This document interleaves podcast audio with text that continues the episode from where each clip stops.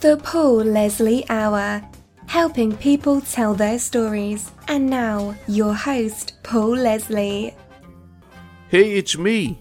Welcome to the Paul Leslie Hour. On this episode, we're joined by a trumpeter, Jon-Erik Kellso. This musician is a concert and recording artist. He's the leader of the band The Earregulars, a member of Vince Giordano's Nighthawks, He's worked with many artists, and it's our great pleasure to have him here. Thank you for joining us.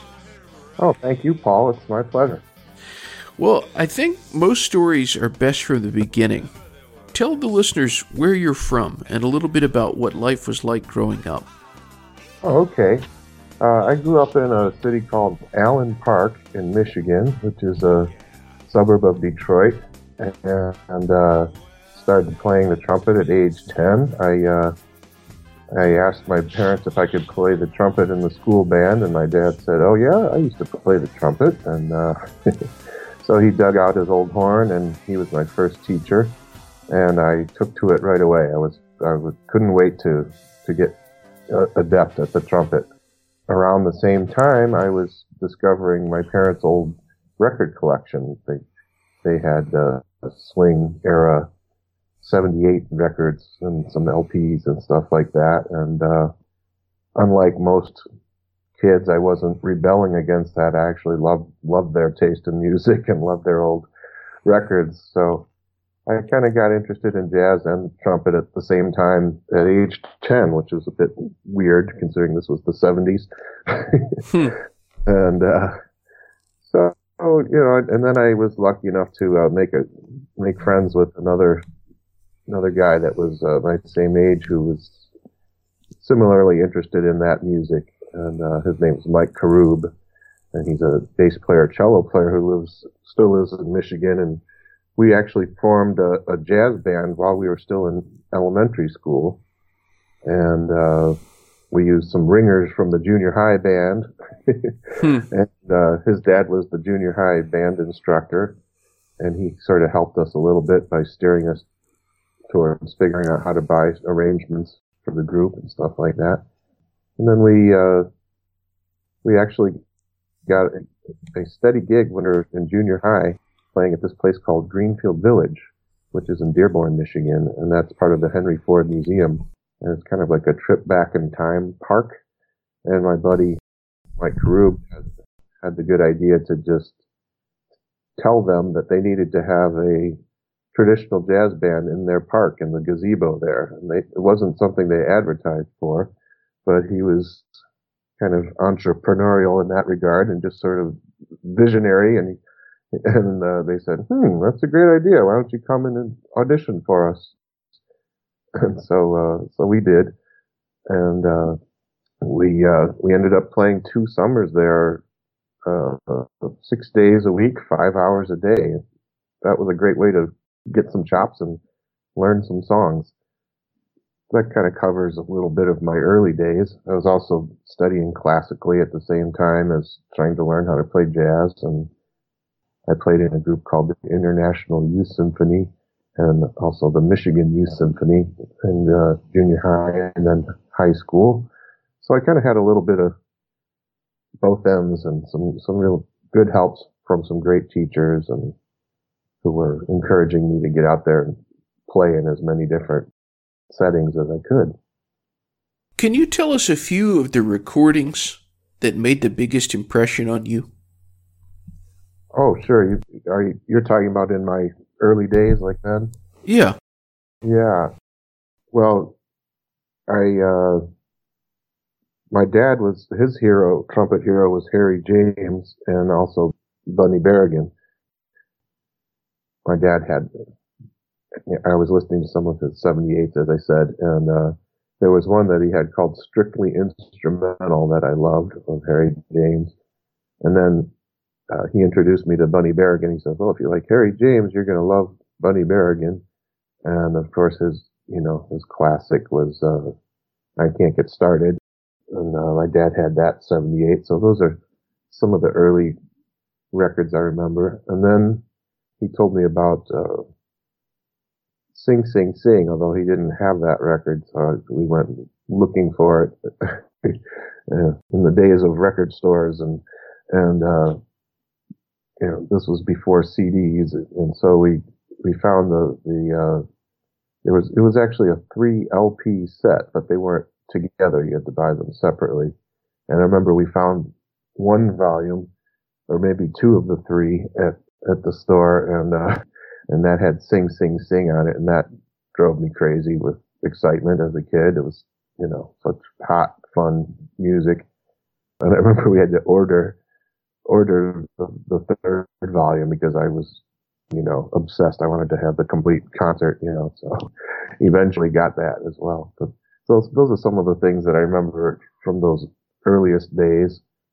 Oh, and also, uh, my friend Mike Karoub bought me uh, the, the Louis Hot Fives LP as a Christmas present. I think when I was in fifth or sixth grade, and that that was a exciting thing too. So we were kind of discovering all these jazz greats together, and and we'd you know we'd call each other up and say, "Hey, I got this record, you know, of Eddie Condon or Bix Beiderbecke. You got to come over and." hear this guy, you know. So it was it was fun to have a friend who shared our shared my unusual interests. So it might be a difficult question, but mm-hmm. if you could pick your favorite all-time trumpeter, who would it be? Actually, that is not a difficult question for me. It's it's putting the rest, the number two through two hundred, in, in some kind of order that would be dif- difficult. But number one, number one for me is Louis Armstrong. And tell us a little bit about the impression that Louis Armstrong has made on you. What it is that you like about him so much. Oh boy, I could go on for a long time on that subject, but uh, uh, I mean, I think early on, you know, when I was a kid and first hearing him and hearing those records, there was the, the, virtuosity that grabbed me, especially since I was listening to the Hot Fives as my introduction to him, really, in, in while I was still in elementary school. And when you're a kid, you tend to be, you know, especially impressed by virtuosity and fireworks and stuff like that. And uh, pun intended, he did have a song called Fireworks, but uh, but uh, so that that was grabbing me and uh, then as I got to got to know his playing more and, and studied him deeper over the years, I appreciated the fact that he he just had this wonderful, relaxed, swinging style and warmth in his playing and his singing that just that brings you into the recording so you feel like you're there with him kind of a very very personal warm approach that I really loved. And he really had a recognizable sound. And I, I grew to appreciate him and players like him where you can identify them in, you know, two notes almost, you know, just such a, such a unique and, and personal sound. And then again later than that, I started to realize what his influence was and what a great influence he was on trumpet players and all jazz musicians and even even classical musicians, I think, to a degree. Uh, and, I've read read articles that agreed with this theory that uh, his sound and vibrato and, and, use of this kind of singing style through the horn apparently even even influenced the way some orchestral and uh, soloists and and uh, orchestral players played. So he, you know, he, and of course he influenced singers like Billie Holiday and so many, so many of the great singers, uh, were influenced and inspired by him as their biggest influence. Ella Fitzgerald. So he's really, you know, just, that's just, like I said, that's just touching surface. But th- those are some of the things that come to mind that, that I love about him. When you finished high school, was there any doubt about what you were going to pursue? Not really. You know, when I was in high school, there was I was I started playing gigs as I said kind of early in junior high, and in high school I was you know, also keeping pretty busy. Uh, I had already had some gigs. I was kind of worried that maybe, and this is while I was still in high school, I, was concerned that it would be difficult to make a, a, a really good living as a musician and, and, you know, wondered if that was a good idea or not. Cause a lot of the, a lot of the older professional musicians that I was playing with at the time had, had a day job or had something else aside from just playing that they did to, to help them to pay the bills and support their families and stuff like that. So it was a little bit yeah, you know, I was I was up in the air for a while there. I thought I'd go to law school and be a lawyer because I have an uncle who's a lawyer, and I thought, wow, he's he's a cool guy. And he's got a nice home and family and a Mercedes and a nice stereo system, and that that might be the way to go. but uh, he actually was one of the people that helped me to, to decide not to be a lawyer and, and not to go that route, but to be a musician because he was kind of a, a frustrated musician himself. He plays the piano, but was never quite good enough or didn't pursue it hard enough to become a professional musician. And he, he kind of was, you know, he admired that I had that kind of talent and that he wished he did. And, and he saw that I was good enough to pursue it, you know, and, and, and make that my life's work. And, and that's it is really the only thing I ever really wanted to do. And so by the time I was out of high school, I, I realized that was it. And you live in New York City, correct? That's right. What would you say jazz musicians in New York City's biggest challenge is? Oh, uh, collectively, paying the, paying the rent. uh, New York is becoming such a, it's becoming a harder and harder place to be able to afford, afford to live in it. Uh, I don't know if that's the kind of question or kind of uh, angle you're looking at. That's one thing that comes to mind. It's it's it's difficult. You know, a lot of the younger musicians are are making it work by by having roommates. You know, they'll have they'll share apartments and stuff like that because the rents are getting ridiculous here. You know, not that they ever were cheap, but there used to be more deals to be found if you're willing to live in a slightly less desirable neighborhood or less desirable building or something like that. Hmm. when you left Michigan, did you go to Chicago first?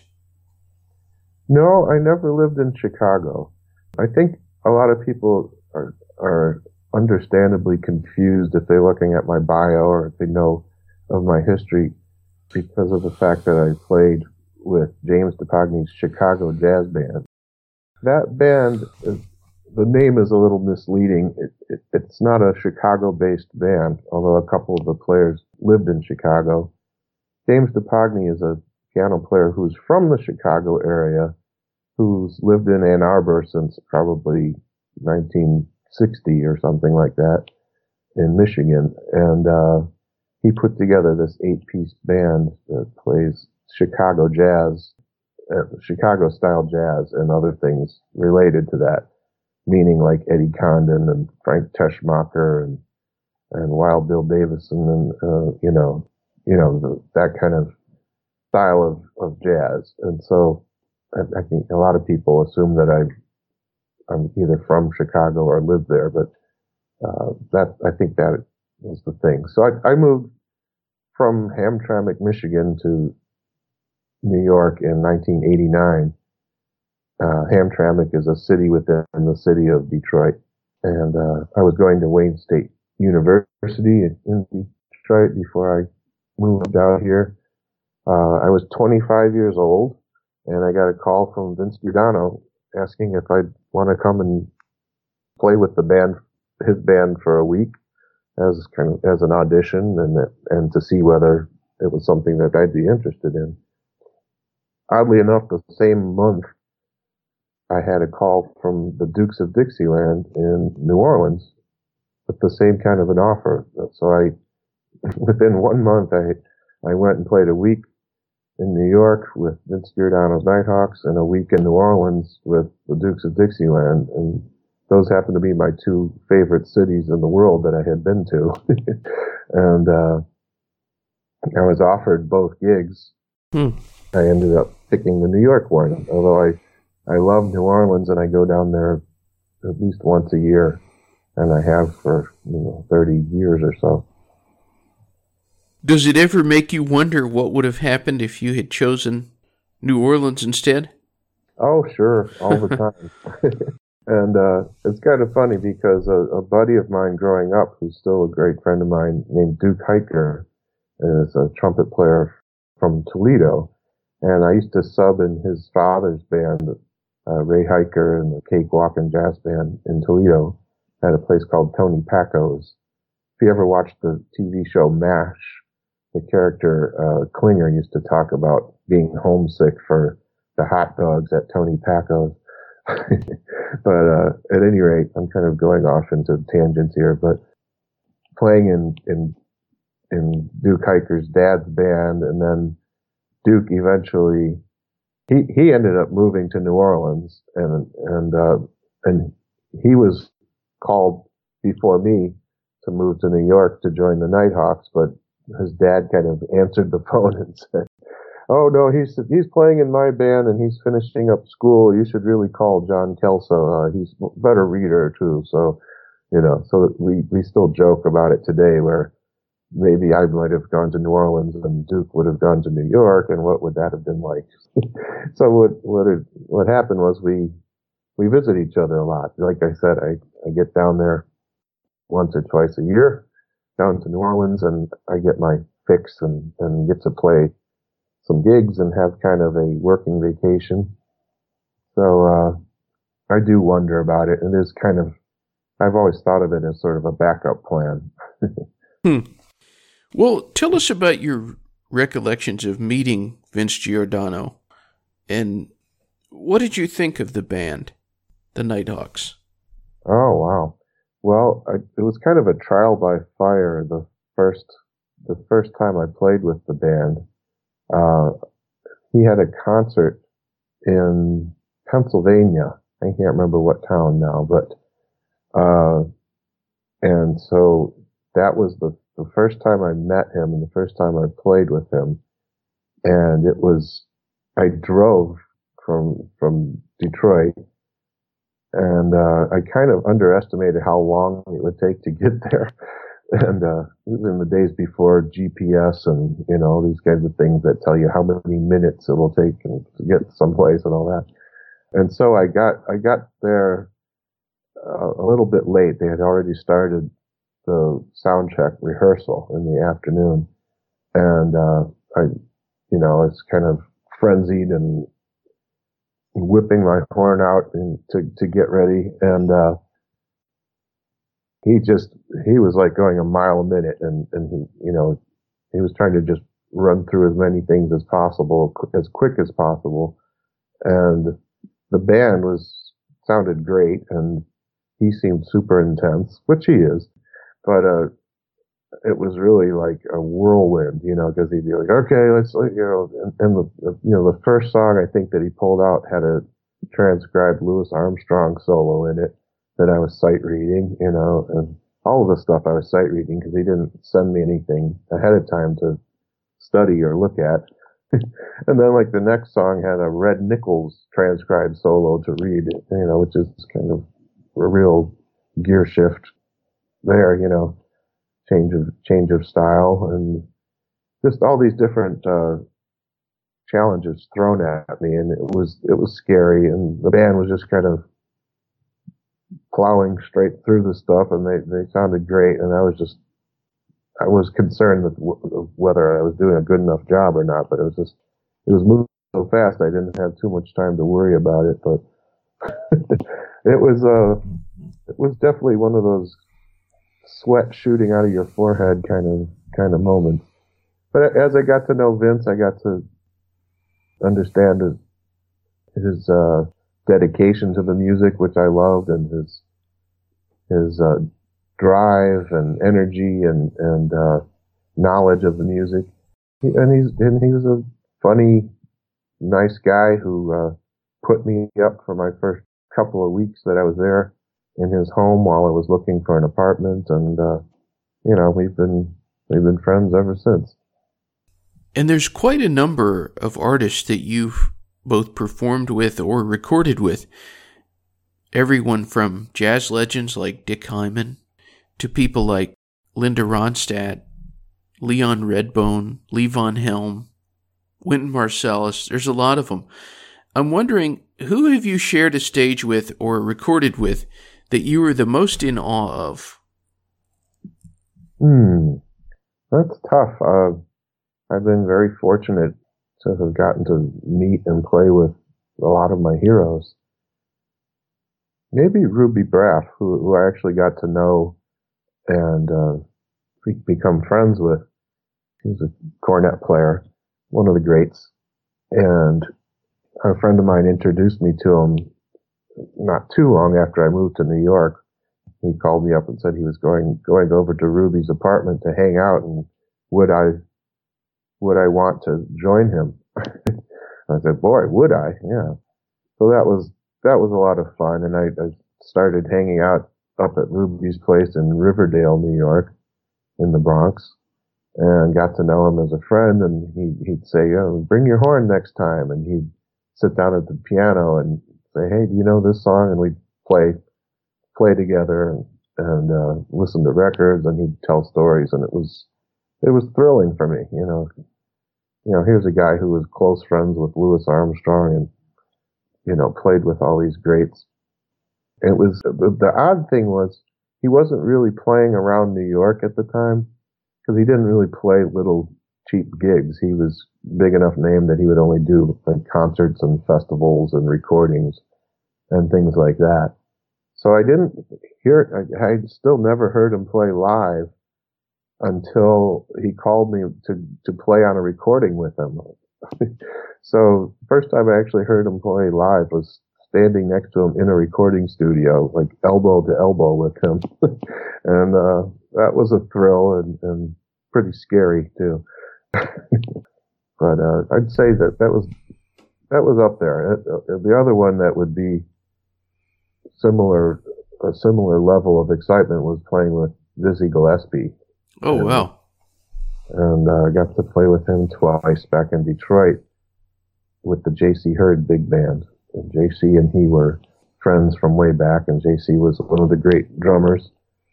That was a thrilling thing because we they were the idea was they were going to celebrate their 72nd birthdays together in, in this concert because they were their birthdays were right around the same time, and it was a kind of reuniting thing because they had played together way back.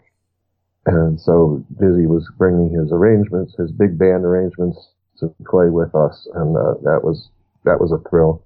The the bittersweet thing of it was that JC ended up passing away the night before the concert, which was a surprise to everybody because he was in great shape and 72 years old and, you know, playing wonderfully just a couple nights before that. Just, you know, just kind of whatever. He just had a heart attack and that was it. We went ahead and did the concert anyway and, uh, I was super impressed with how Dizzy handled it as the featured star and MC, whereas he he was able to pay tribute to his old friend and, and acknowledge the sad part of losing J.C. Heard, who was a Detroit hero and legend, but also, you know, make people have a good time and smile and laugh and think of the good times and and get back to being in the moment and making music and uh, the you know the healing power of music. So that was a really strong and uh, you know indelible memory getting to play with him and and for, to be in a big band where Dizzy is there rehearsing his compositions and his arrangements and giving you that inside uh, insight into his his music was was invaluable and exciting and thrilling too. I'm intrigued about your work with Leon Redbone. Oh, okay, yeah. How much of that is an act? you know, he's he's very much like he's very much like the guy on stage, although that's it's like it's exaggerated. You know, it's like it's an exaggerated version of himself. But he's an odd guy. I mean, even you know, I I played with him for you know touring around for two or three years, and uh, even off stage and away from the fans in public, he wears a hat and he wears sunglasses, and uh, and he's you know curmudgeonly uh, like his onstage character. You, you know, it's just yeah, it's just it's kind of like he adopted this persona at some point during his life, and and uh, it's you know, and that's that's the way he is. He's an odd and funny and smart guy.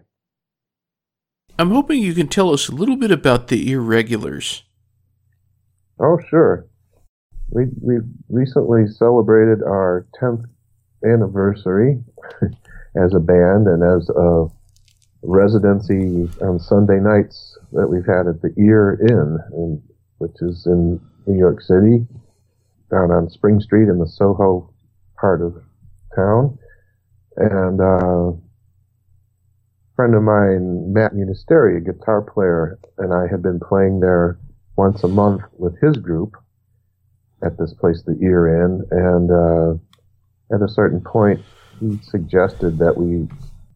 He suggested to the folks there at the Ear Inn that he and I, or well, he wanted me to be the leader, but he was kind of uh, instigating the whole thing that we start up this Sunday regular gig, weekly gig, and uh, it was kind of inspired out of the fact that this place, the Cajun, had closed, and that was sort of the last place in Manhattan that had traditional jazz every night at the time. Like meaning, you know, Dixieland, which is a word that many of us prefer not to use, but that's, you know, to give people an idea of what style of music. Trad jazz, you know, old, old time swing and New Orleans jazz. And so, since that place closed, Matt's, Matt thought it would be a good time to start up a trad jazz or classic jazz gig like that once a week because people were just wondering where to go, you know, to hear that music. And so that's how we got started. And our concept was that it would be a quartet with uh, guitar, trumpet, bass, and another horn. And, uh, and that Matt and I would be the two regular irregulars. and we spell it E A R R E G G L A R S. And uh, that we would use different, you know, various bass players and various other horn players to mix it up and to take advantage of, you know, wonderful supply of great players and friends of ours in New York. And also just, you know, if we have musician friends visiting from other parts of the country or other parts of the world, sometimes we'll put them on as the featured guest of the week. And so we, we always have great lineups and it's been a great way for me to learn about which combinations of people just click and have a certain chemistry and, you know, and developing those, those types of chemistry with different players. It's been a great way to do that, to have this weekly gig. And it's really caught on. It's, we pack the place and we have people from all over the world that come to hear us there that have heard about us or have heard, heard us via, via our CDs or uh, often there's a lot of videos on YouTube of us playing that Michael Steinman and some others have put up. So there's hundreds of those. And, uh, so yeah, word, word got out and it's kind of become a destination for people who like this kind of music. And you said that there are people coming from all over the world sometimes, but I'm yeah. wondering if you've noticed any kind of commonality among people who like traditional jazz? Hmm. I, am not sure what you mean. Uh, what what what do they have in common? The, people that like traditional jazz. Yeah, did you notice anything in particular about something that people who like this style have in common?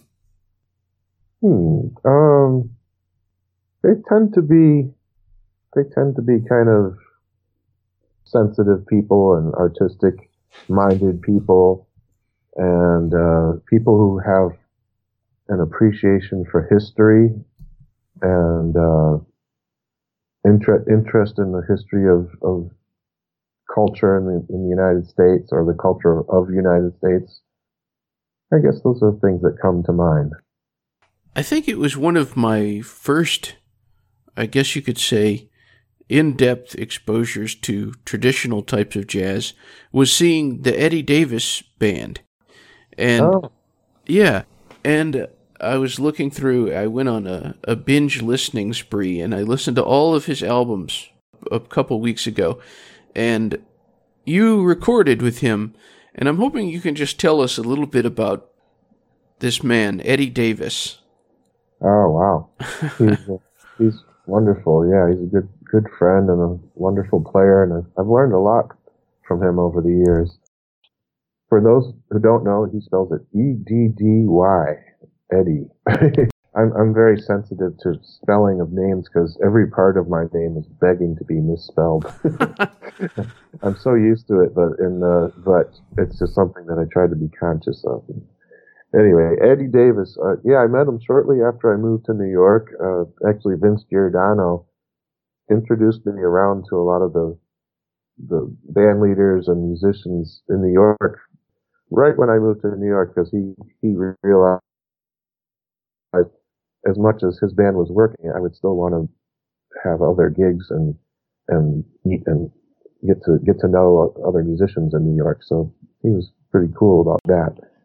And I mentioned the Cajun a minute ago, and that's that's really where I got to play with Eddy an awful lot. And we had we were in this weekly band, uh, Stanley Washboard Kings, that played Wednesdays there and uh, and then Eddy had his own band on Tuesday nights for a while there, and, and uh, at any rate, he he uh, he was very supportive right off the bat, and and in playing with that band, he was he wasn't exactly the musical director literally, but kind of was. He would he was he would uh, lead us towards certain songs, and he likes to sing. He's a great singer, and he he uh, he kept the repertoire of that band interesting and varied, and would challenge us to, you know, to add off the beaten path tunes to our repertoire, which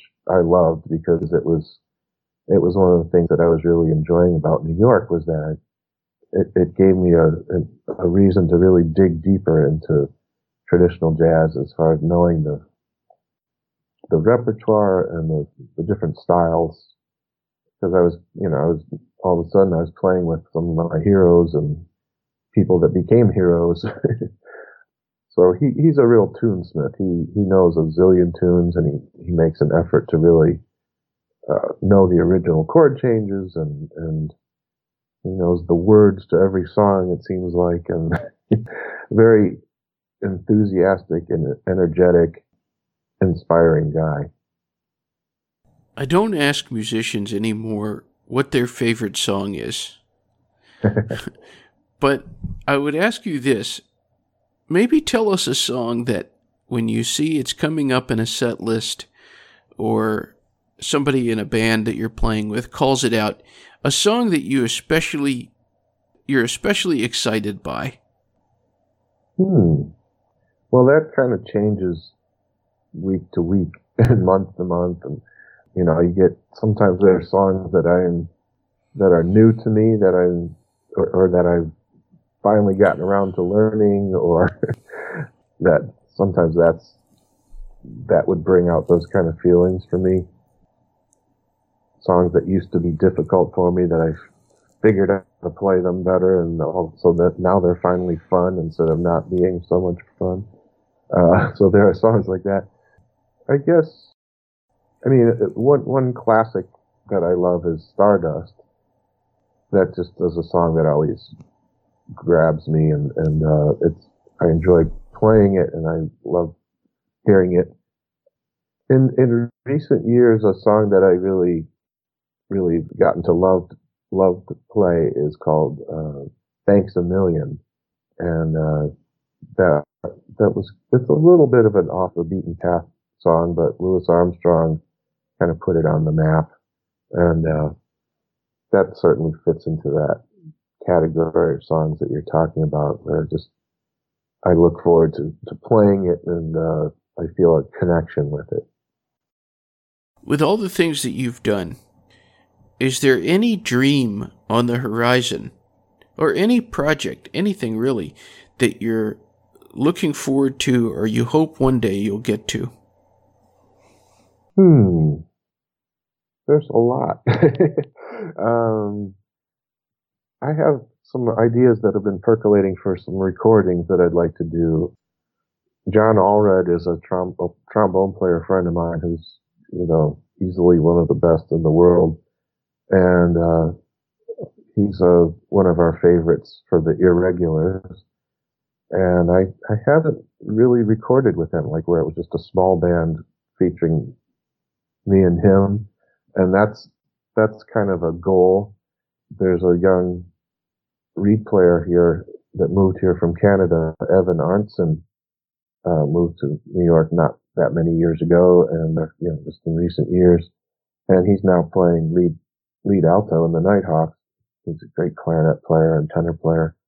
And, uh, he and I have, have, uh, formed a good rapport musically. And, uh, he's another one that I'm hoping to do an album with. We've been talking about that. So these are some of the things that come to mind that, that I've been thinking about and hoping to put into action. what is the best thing about being Jon-Erik Kellso?